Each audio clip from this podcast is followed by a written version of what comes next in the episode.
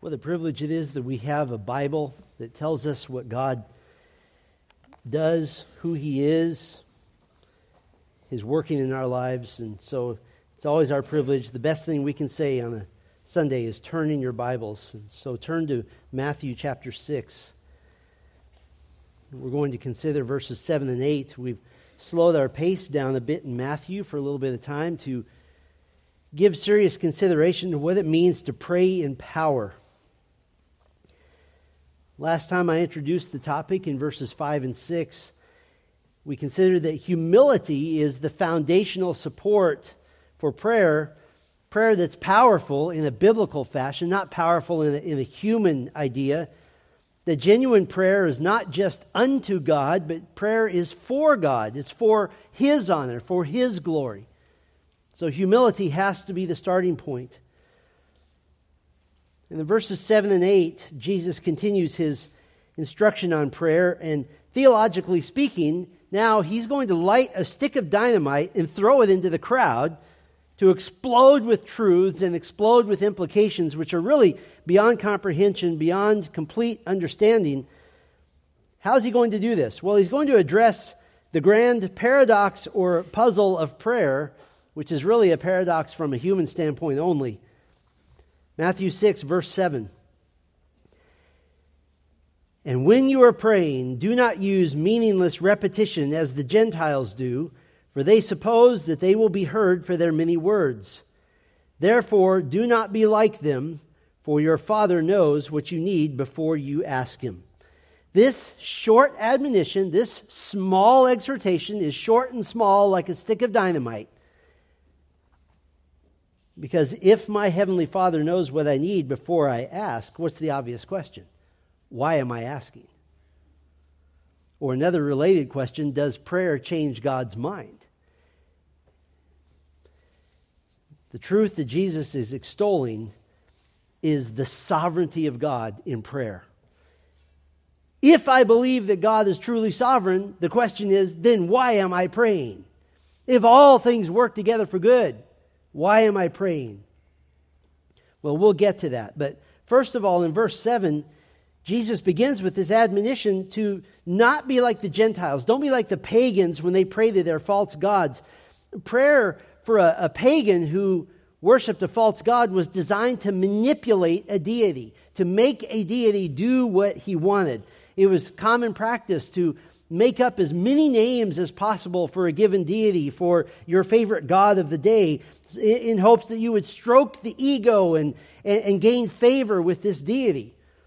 It was also common to remind the deity of everything you've done for that deity, all the sacrifices you've made, all the ways you've used its name. And then you demand answer to prayer based on the deity now owing you a favor. By the way, I should note that in the law of Moses, there are no sacrifices to gain favor from God. Did you know that? There are sacrifices for payment for sin, but never, I sacrificed so I get rain. I sacrifice so I get blessing. Blessing comes from covenant obedience, but not from a quid pro quo kind of a deal making with God. That never happens. Jesus is making the point here that prayer is not somehow to impress God, it's not to earn merit with God. And we're about to get into Jesus' model prayer for his disciples, most popularly called the Lord's Prayer. It, wasn't really meant for repetition, it wasn't meant for mindless repetition, recitation. It was a model, it was an outline. There's nothing wrong with reciting the Lord's Prayer whatsoever. But many church traditions, which long ago forgot the biblical gospel, still recite the Lord's Prayer in an act of mindless repetition, which they believe makes God happy. But Jesus blows the doors off any attempt to please God with mindless repetition or wordiness or floweriness of prayer. There's nothing wrong with well thought out prayers. There's nothing wrong even with written prayers. I could read 150 of them to you from the book of Psalms. But Jesus is making a radical shift here for all who believe that prayers inherently curry God's favor or obligate God to pay them back for their prayers. Instead, Jesus takes the worshiper into the realm of relationship with God through Christ. That unlike the lost person seeking God's favor through some sort of impressive prayer, the regenerate saved person is speaking to his heavenly Father who knows what you need before you ask. And so, again, if my heavenly Father knows what I need before I ask, what's the obvious question? Then why am I asking? I think that the trite and standard answer could be that, well, God likes to be asked. He wants a relationship with you. That's why you pray. That is a piece of the answer. But that's certainly not the comprehensive answer. Or we could spend time on the precious truth of how loving our Father is, that, that He enjoys hearing from us. And that also is true. That's very evident from Jesus' statement. But I want us to have a deeper understanding of prayer and why are you praying? If we believe so strongly in a sovereign God who has ordained all things according to the counsel of his will, then why do we pray? This is a rich theological question which speaks to the interaction of the sovereignty of God and whether or not prayer actually changes anything. I think our time this morning will show you, though, that the sovereignty of God is actually the very doctrine that gives you the most confidence in prayer. It gives you tremendous confidence in the Lord. Now, Scripture is very clear about the sovereignty of God. Ephesians 1:11 says that God does all things according to the counsel of his own will. He's not swayed, he's not changed, he's not influenced by any outside source. For our purposes this morning though, I'm considering what we're doing today kind of an in-house discussion I'm speaking to you with the understanding that you already believe from Scripture that all things, according to Christ, according to God, according to the Holy Spirit, including salvation in Christ, all things are according to the counsel of God with Himself. I'm not going to take a lot of time to try to convince you of the sovereignty of God. If you don't yet believe that God is sovereign over all things, frankly, what that's going to do is mess up your view of prayer. It's going to mess up your view of prayer. And so the, this morning, my goal is not to convince you of sovereignty, that's a given, but to explore the relationship between the sovereignty of God and our prayers. We believe wholeheartedly in the sovereignty of God, and we don't see this in any way as contradictory to prayer. And in fact, by the time we're done this morning, I hope to have proven to you that prayer is only valid when founded on the sovereignty of God. That's the only valid prayer. And so Jesus has lit this stick of dynamite theologically, thrown it into the crowd. Let's let it explode and let's see what comes out. I want to give you five purposes of prayer related to the sovereignty of God. We have to go beyond this text here. The five purposes of prayer related to the sovereignty of God. The first purpose is to complete God's decree. To complete God's decree. We're starting at a very high altitude in a lofty concept here. God has decreed all things according to the counsel of his own will. Logically speaking, there is nothing not included, if I can use a double neg- negative, in that category. God has decreed all things. Anything that is outside the sovereign control of God means God is not in control of this thing, which means he's not sovereign, which means what? Means he's not God. So he's decreed all things. So the foundational question to start with, concerning prayers, does, does prayer change God's purposes? Does prayer change God's mind? Does prayer affect God's decree? Does prayer affect God's overall plan? And we must answer absolutely no. Prayer does not change God's mind. Prayer does not change God's direction. Prayer does not change God's decree. To say that God shapes his policies and his plan by being continually altered by men's prayers literally robs God of his sovereignty, and it makes him no different than the pagan deities to whom Jesus was referring to in verse 7. One of the greatest theologians ever to write on the sovereignty of God, R.C. Sproul, wrote about this question. He said, quote, "When we're talking about God's sovereignty, do we think for a moment that if there is a conflict of interest between the will of God and my will that my will could possibly prevail. He goes on, you cannot manipulate God. You cannot manipulate Him by incantations, repetition, public utterances, or your own predictions. God is sovereign. So when you bring your request to God, He may say yes and He may say no. So, why pray if God has decreed all things already? Well, the answer is this the results of God's decree are set. And one of the means by which God's decree is completed are the prayers of the saints. Your prayers are the means, they're the agency, they're the channel through which God has ordained that His will will be accomplished. Let me give you several examples. We use Elijah as an example. Elijah, the prophet of God, declared to the wicked King Ahab of the northern kingdom of Israel that God was stopping the rain for years because of the infestation of Baal worship in Israel. And so Elijah set up his famous contest between the prophets of Baal and, pro- and, and Elijah, uh, really a context, contest between the false god Baal and the true and living God. And you remember the contest was to see whose God would consume a sacrifice with fire. And not only did the true and living God consume the burnt offering, the fire also consumed the wood, the stones, the dirt all around it, the water that was poured on it. The prophets of Baal were captured, they were executed for covenant treachery against God. And now that the land was purged of this evil, Elijah knew from the Lord that rain was coming. Because Elijah told Ahab, Go up, eat and drink, for there's the sound of the tumult of rain. Elijah knew from God rain was coming. That was the decree of God. That was the plan of God. That was the purpose of God.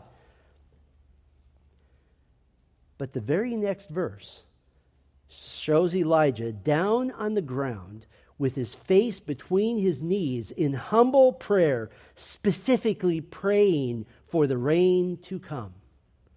He already knew it was coming, and yet he was praying and praying intently. How about the example of Jeremiah? In Jeremiah 33, God tells Jeremiah how he's going to restore Israel.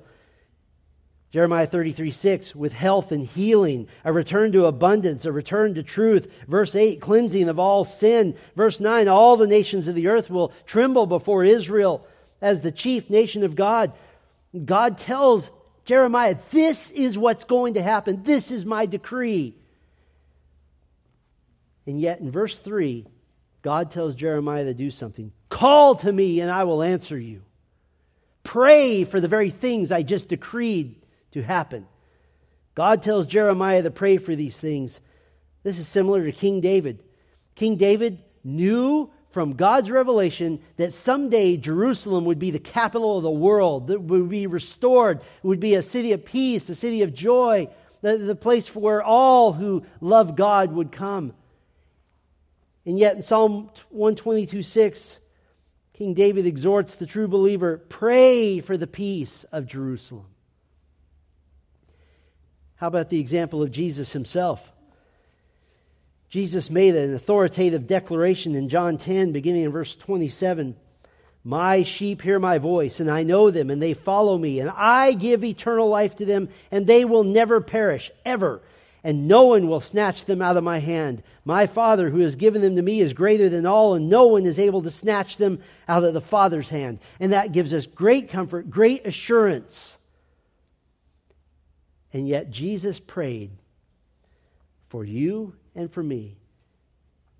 In John 17 24, Father, I desire that they also, whom you have given me, be with me where I am, so that they may see my glory.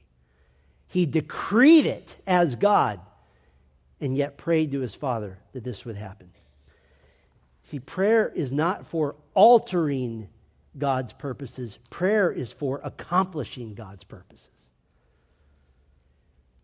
Another way of thinking about this is that God has caused all things to happen according to his will, that he's the primary cause. But to effect that end, he's also ordained the exact and proper and precise arrangement of secondary causes, such as prayer. Now, at this point, we're beginning to try to run up a hill that's too steep for us. Uh, the question that begins to be mysterious to us is this if God is the cause of all things and, and decreed all things, and if it seems to me that my prayers are offered freely as an act of my will because I am praying what I want to pray, how do those two work together? How does the primary cause and secondary cause interact? Dr. R.C. Sproul wrote his answer to this question with great wisdom, with great acumen, with great insight. He said, I don't know, I don't have a clue. We're running up a hill that's too steep for us, but it's true. And the lesson is clear. Just because we can't fully grasp something about God doesn't make it untrue. It just means it's too big for us. Let me present a different scenario, though. Would you be able to worship and pray to a God whose purposes you could change? Whose plans were constantly shifting? Let's put this highly important scenario before ourselves here. Two Christian high schools and their football teams about to play one another. Both pray to win the game. If God's purposes can shift, then now it's a contest of who can pray the best. Or let's throw another wrench in the works. Philippians 2 says that all of you should consider one another as better than yourselves. So if one team is really obedient and says, Lord, please let the other team win because we want them. So h- how do you deal with that? Now even God's confused. Now, our great comfort is that we pray to a God who has decreed the end of all things. But to complete God's decree is not the only purpose of prayer we're helped by the next purpose of prayer. The first purpose, to complete God's decree. The second purpose, to conform your wishes. To conform your wishes. Prayer is the process of yielding to God so that our prayers sweetly harmonize with His eternal purposes, that your desires, your wishes are now conformed to His, such that you're praying what He wants, and it's the same thing as what you want. Jesus gave this assurance in John 16 23. Truly, truly, I say to you, if you ask the Father for anything in my name, he will give it to you. In charismatic circles, the phrase in Jesus' name is the most abused phrase in all of the Bible. They have no clue what it means. To pray in Jesus' name is not a formula, it's not an incantation, it's not a guarantee that everything you say gets to happen. To pray in Jesus' name means to pray as his representative, to pray on his behalf, to pray what Jesus would pray, to ask what Jesus would ask for for the glory of God. Now that takes your breath away, doesn't it? That stops you for a moment before you say, Lord, I would like such and such in Jesus' name. John said it this way in 1 John 5, beginning in verse, verse 14. This is the confidence which we have before him that if we ask anything, what? According to his will, he hears us. And if we know that he hears us and whatever we ask, we know that we have the request which we have from him. It's in prayer that we're brought into submission and conformity to God's will, finding our desires and wishes being shaped by God's. And how does this happen? How is your will conformed to His? By knowing the will of God in Scripture. You can't know His will without the Bible. By trusting in the sovereignty of God. By never making demands that serve only yourself and not the glory of God. By happy, having the, the proper view of Christ not as some divine genie who just wants to give you stuff, but as the king of all the kings who is moving his kingdom program forward with you and with you as a tool. And the simple question is Is the prayer I'm praying a part of moving Christ's kingdom program forward? We love Psalm 37 4. Delight yourself in Yahweh, and he will give you the desires of your heart. And it may be easy to get immediately excited in charismatic fashion. See, God will give me whatever I desire. Yes, but there's a requirement delighting in God. The verse prior defines delighting in God as trusting in Him, doing good, cultivating faithfulness and obedience. Psalm 119 is clear that delighting in God means being saturated in His Word, so, by trusting Him, doing good, being, cultivating faithfulness, obedience, being saturated in His Word, God will give you the desires of your heart. And here's another twist it's not that you have a desire and God gives them to you, it's God gives you the desire you are to have. And now His desires are your desires, and you pray according to His will. The Westminster Shorter Catechism is very helpful about this. It states about prayer Prayer is an offering up of our desire unto God for things agreeable to his will. The first and perhaps most important thing that prayer does for you is to bring about internal transformation, to change you, to cause you to come into alignment with God's purposes, to change your wishes, to conform to God's decree, to cause you to want only what God wants. The first purpose, to complete God's decree. The second purpose, to conform your wishes. There's a third purpose of prayer, how it relates to sovereignty, to confirm your faith to confirm your faith. The answers to prayer that you experience in your life and the faithful believer ought to have countless examples of answered prayer. These serve as regular and daily reminders of the evidence of your faith in the Lord who regularly works in tangible ways in your life. In the providence of God, He brings changes and alterations, not to His purposes, but to your circumstances you experience the tremendous reality that God answers prayer. You know, John Calvin, he's most famous for his understanding and his teaching on the doctrine of election, the sovereign choice of God. And he writes extensively on this in his Institutes of Christian Religion. You know what was more important to Calvin? Before he wrote on the doctrine of election, he wrote on prayer. It was important to him to write that. And in, in the Institutes, he addresses in great detail the question of prayer and how prayer intersects with the sovereignty of God because he never wanted the doctrine of sovereignty, the doctrine of election, to somehow lead to the conclusion of, of fatalism or being passive when it comes to prayer. Calvin wrote this, and it's a little hard to understand, so I'll give you a, a 21st century translation. But Calvin wrote this Quote, it is very absurd, therefore, to dissuade men from prayer by pretending that divine providence, which is always watching over the government of the universe, is in vain importuned by our supplications. 21st century translation just because God is sovereign, don't ever let that discourage you from believing that God answers prayer. People accuse Calvinists of, of thinking that prayer is pointless. The ultimate Calvinist, Calvin, said, You pray because God answers prayer. Psalm 145, 18, God is near to all who call upon him, to all who call upon him in truth. Psalm 27, 13 says that the faithful follower of God will see the goodness of God in the land of the living. You will see God's hand move. You will see him working. You will see him doing. You will see him hearing you. Listen, we don't serve God with blind faith. We have a faith that's confirmed every single day by the answers to prayer. I have two challenges for you. And I'm trusting and believing that God will fulfill this challenge. First challenge I would challenge you to ask the Lord in His will to providentially provide some sort of encouragement, some sort of assurance, some sort of help to you tomorrow. And see if He doesn't answer that prayer. Then in the evening, thank Him for His answers. And I have a second challenge. Look back on your life as a believer. Thank the Lord for all the answered prayers that you can think of. Unless you have written them all down, you won't be able to even scratch the surface. And as you look back and see God's providential answers to prayers in your life, you'll be astounded, you'll be amazed, and you'll be convinced that God answers prayer, and this confirms your faith. Complete God's decree, conform your wishes, confirm your faith. There's a fourth purpose.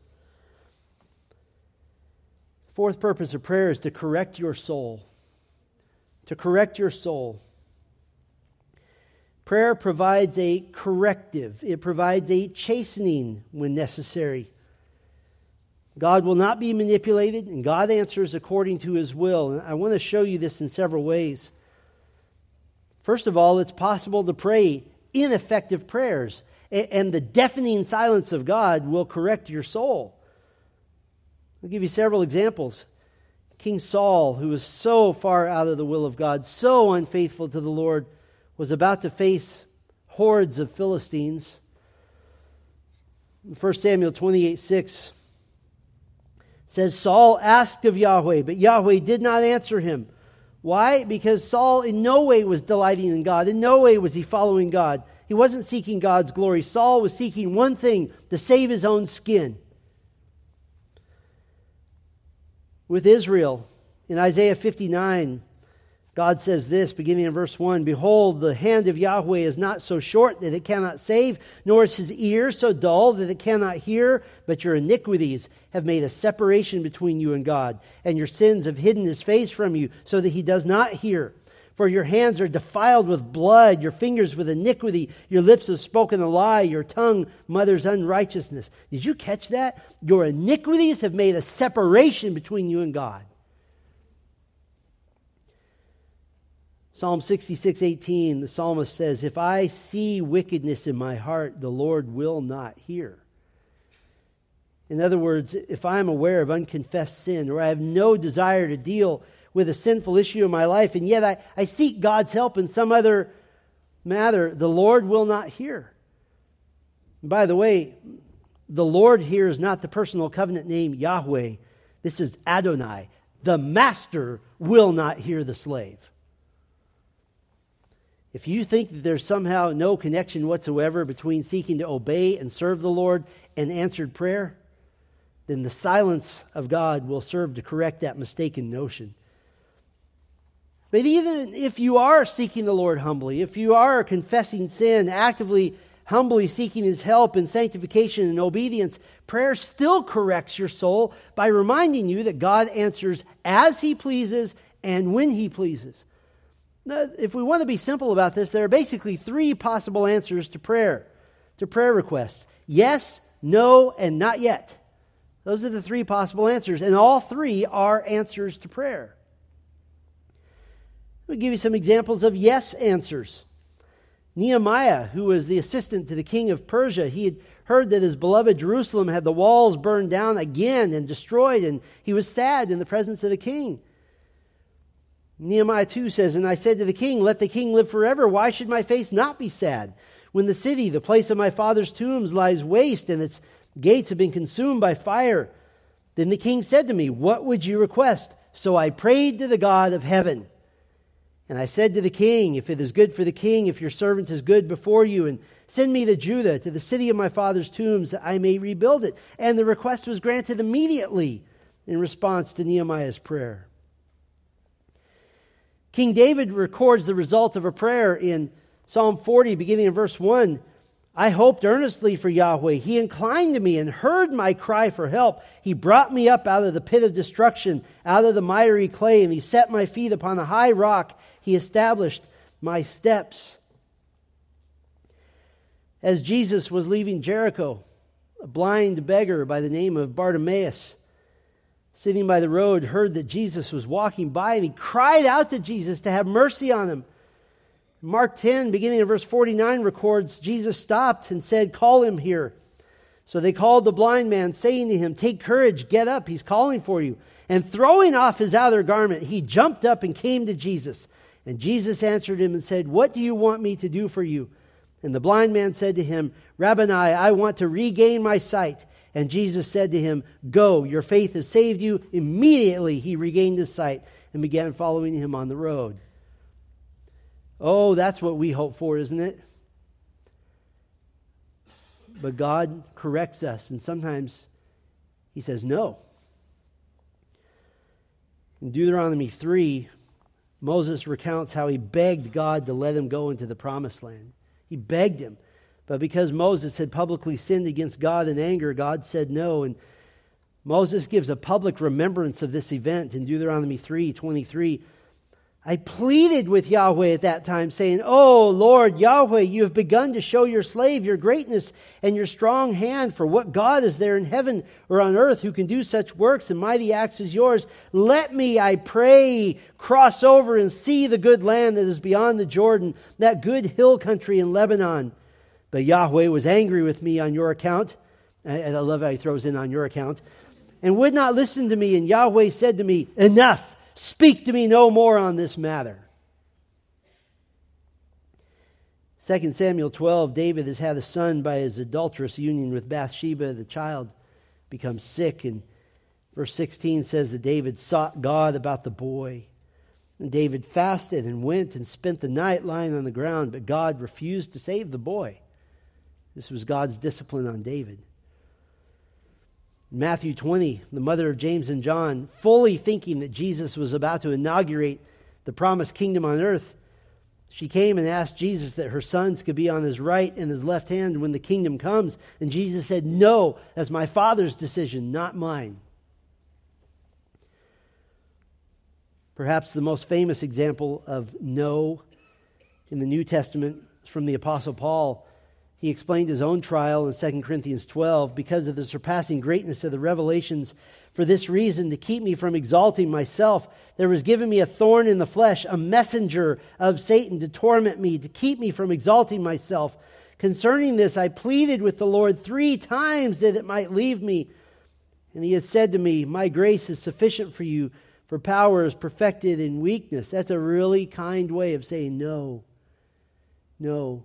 You're going to walk in my grace. You're going to walk in my power through weakness. And you know what, how Paul responded? He said, Most gladly, therefore, will I rather boast about my weaknesses, that the power of Christ may dwell in me. He reveled in the no answer because God would be glorified by bringing him through the trial, not taking him out of it. Then there's examples of not yet. Not yet.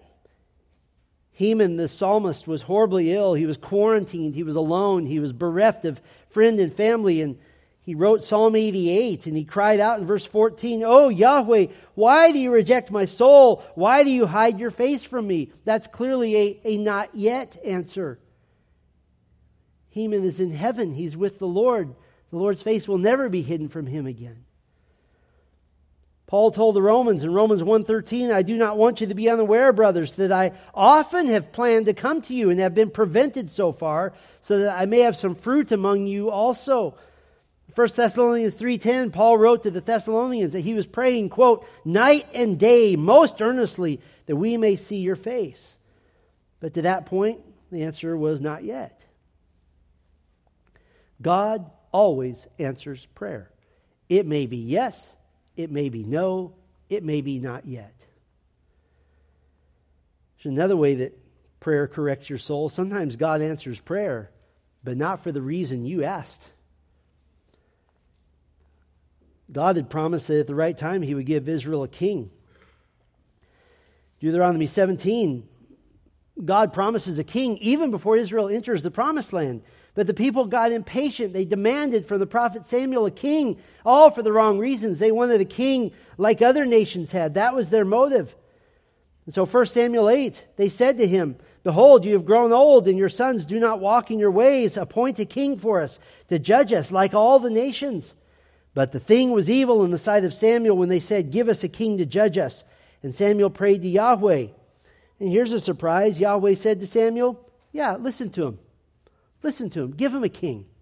Listen to the voice of the people in regard to all that they say to you, for they have not rejected you, but they have rejected me from being king over them. And he goes on in verse 9 So now listen to their voice. However, you shall solemnly testify to them and tell them of the custom of the king who will reign over them. So the people said, We want a king like all the other nations. And God said, Okay, I'm going to give you an unrighteous king like all the other nations. And Samuel told him what the king was going to do. He's going to take your sons and conscript them into the military. He's going to take your sons to do his plowing and his harvesting and to manufacture his weapons of war and his chariots.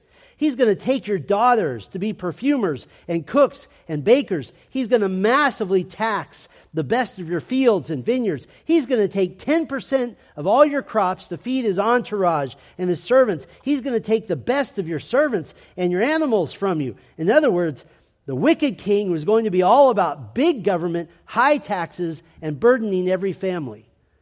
I actually heard a sermon on this called Why God is a Republican.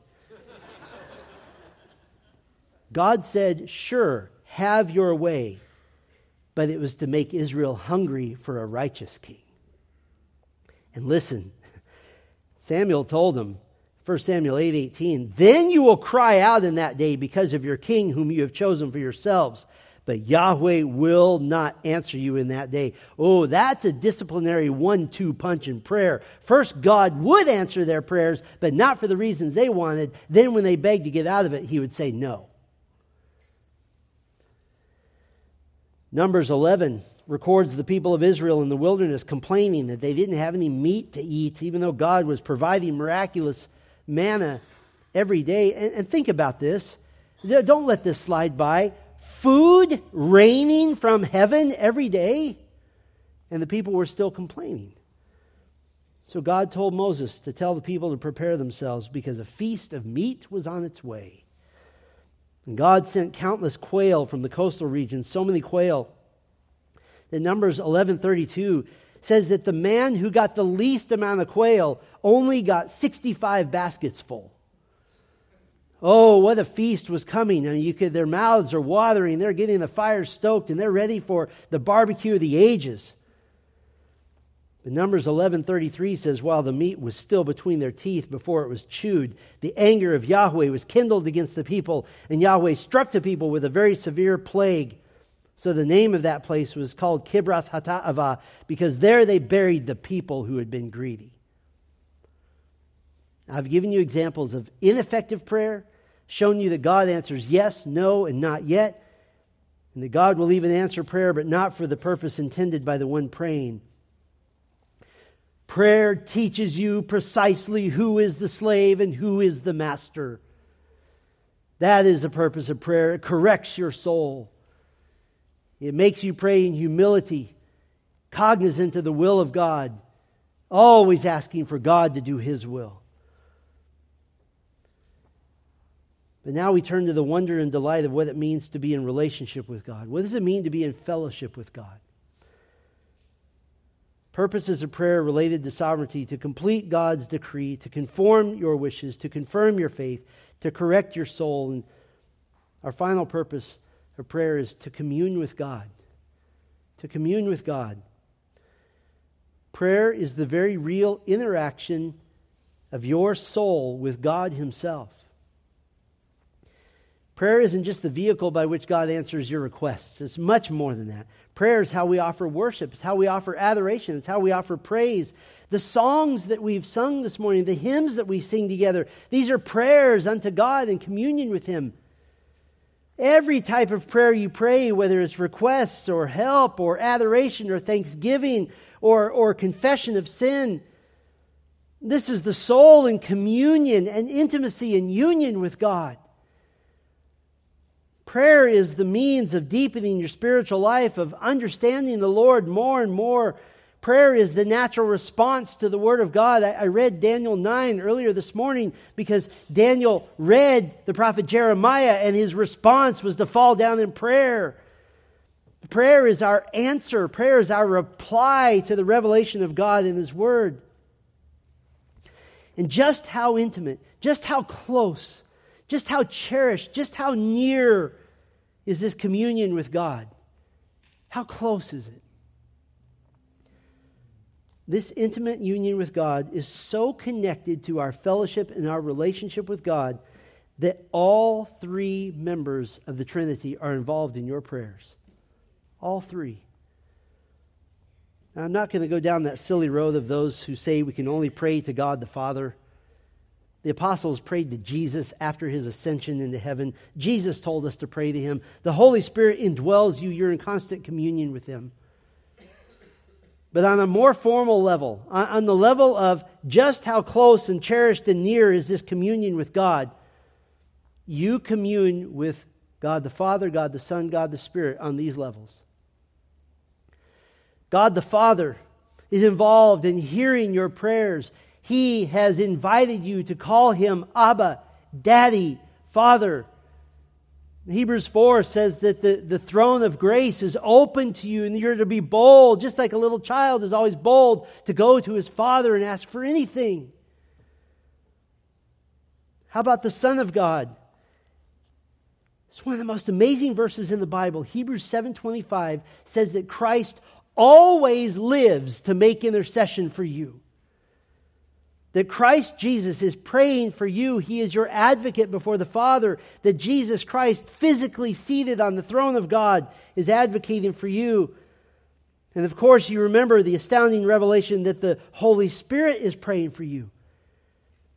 Romans 8, 26, in the same way, the Spirit also helps our weakness, for we do not know how to pray as we should, but the Spirit Himself intercedes with us, for us rather, with groanings too deep for words. And He who searches the hearts knows what the mind of the Spirit is, because He intercedes for the saints according to the will of God. And if you're worried, oh, what if I'm praying outside the will of God? Don't worry, the Holy Spirit will correct that prayer. What sweet fellowship, what sweet communion. That when you pray, God the Father is listening, God the Son is advocating, God the Spirit is interceding, praying for you. He's praying with you according to the will of God. And that is the ultimate understanding of how sovereignty and prayer work together. You might pray, Father, please heal me of this disease. But the Spirit is praying, knowing that the Father's answer is no. The Spirit is praying that you might receive and believe the tremendous peace which surpasses all understanding. And the Spirit prays, Father, let this one trust you all the more because you have said no and he still believes. Let him remember from 1 Peter 1 that it is a precious thing to suffer for Christ and still have your faith intact. You might pray, Father, please make my son better. But the Spirit, praying in the Father's will, says, help him to serve his son, to delight in sacrificially doing things for him and with him rather than just looking for a quick answer. You understand that you have an interpreter for your prayers all the time. The Father is listening, the Son is advocating, the Spirit is interceding, interpreting. What sweet fellowship, what delightful communion.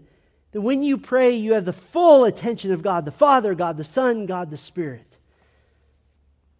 And the Spirit intercedes with groanings too deep for words, meaning that on your behalf, the Spirit represents you at a divine level that can't be expressed in words.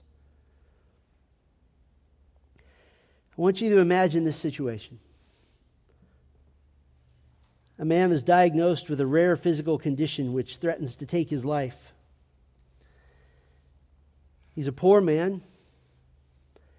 He doesn't have access to the best and brightest in medicine who could help him. And, and he leaves his doctor's office and he, he's destitute. He's hopeless. And he says to himself, only, if only the very best doctors in this field could help me, but that'll never be for me. And so he comes home to his little house and he unlocks the front door and, and he walks in, and to his surprise, waiting in his living room is the greatest specialist in the world in this particular field. Also, a, a medical school professor who teaches in this field, and also many other doctors who have successfully treated this rare condition. And they're all sitting there, and one of them says, Let's all get this figured out. We're not leaving until we have a plan to get you through this, and cost is no object. We'll pay for everything. And not only were they there to help him, but they put their arm around him and they held his hands and they said, We're going to get you through this. How wonderful would that be? And yet, as the one who's come to saving faith in Christ, you have full access at any time to God the Father and God the Son and God the Spirit. Anytime. And whenever you pray, the triune God communes with you, fellowships with you, discusses your situation amongst the three persons, as it were, that perfectly in line, perfectly lined up with the sovereign decree of God, God will answer your prayers in precisely the right fashion, at precisely the right time, in precisely the right way. Uh, to be honest with you, to anyone who thinks that the sovereignty of God and prayer are somehow in competition, you've got it backwards. The sovereignty of God is what makes prayer sweet and delightful because it means that your prayers come with guarantees. Guarantees. God shall always do his will, which shall always be better than your will. That is a glorious guarantee. If I didn't believe in the sovereignty of God, I don't know that I even could pray. But the sovereignty of God is what allows us to fall to our knees and to beg Him for the things we know are His will, to seek guidance in the things that we're unsure of, and to trust that God the Son is advocating and God the Spirit is interceding. What a glorious truth. I hope that for you, the sovereignty of God is like the, the sentinel that guards your prayers and makes them glorious as you seek our God and seek His will. Amen? Let's pray together. Our sovereign God, you have revealed your will to us. It is your will that we come to faith in Christ. It is your will that we are sanctified and that we obey Christ. It is your will that we gather together. It is your will that husbands love their wives. It is your will that wives submit to and honor their husbands. It is your will that children obey their parents. Oh, we have your will revealed to us all throughout Scripture.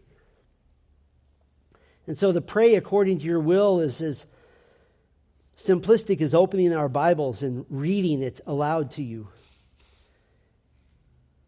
Lord, I pray for each person here in two ways.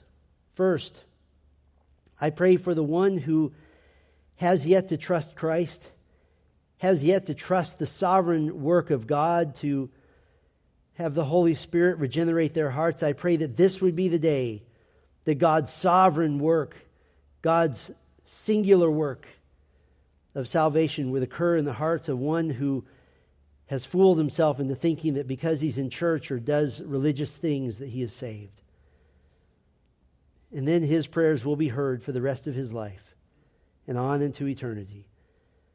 But Lord, my, my second prayer is that the knowledge of your sovereignty, far from making us passive and lazy in prayer, would instead set our hearts ablaze to pray all we can, for all we can, unto all we can, Lord, to see your plan furthered believing you for more than we thought possible because we pray to a sovereign God who uses our prayers as the means by which the redemptive plan of God rolls forward. Use us on our knees. Use our prayers. Use our words unto you for the sake of Christ. Use our words. Use our prayers for the sake of the church. And someday, Lord, as our prayers are pictured in Revelation as beautiful, sweet smelling incense that go up before you, we see that every prayer will be answered in perfection according to your will. And so let us, as those who believe with all of our hearts the sovereignty of God, fall to our knees all the more because you are sovereign. We worship you and thank you in Christ's name and for his sake. Amen.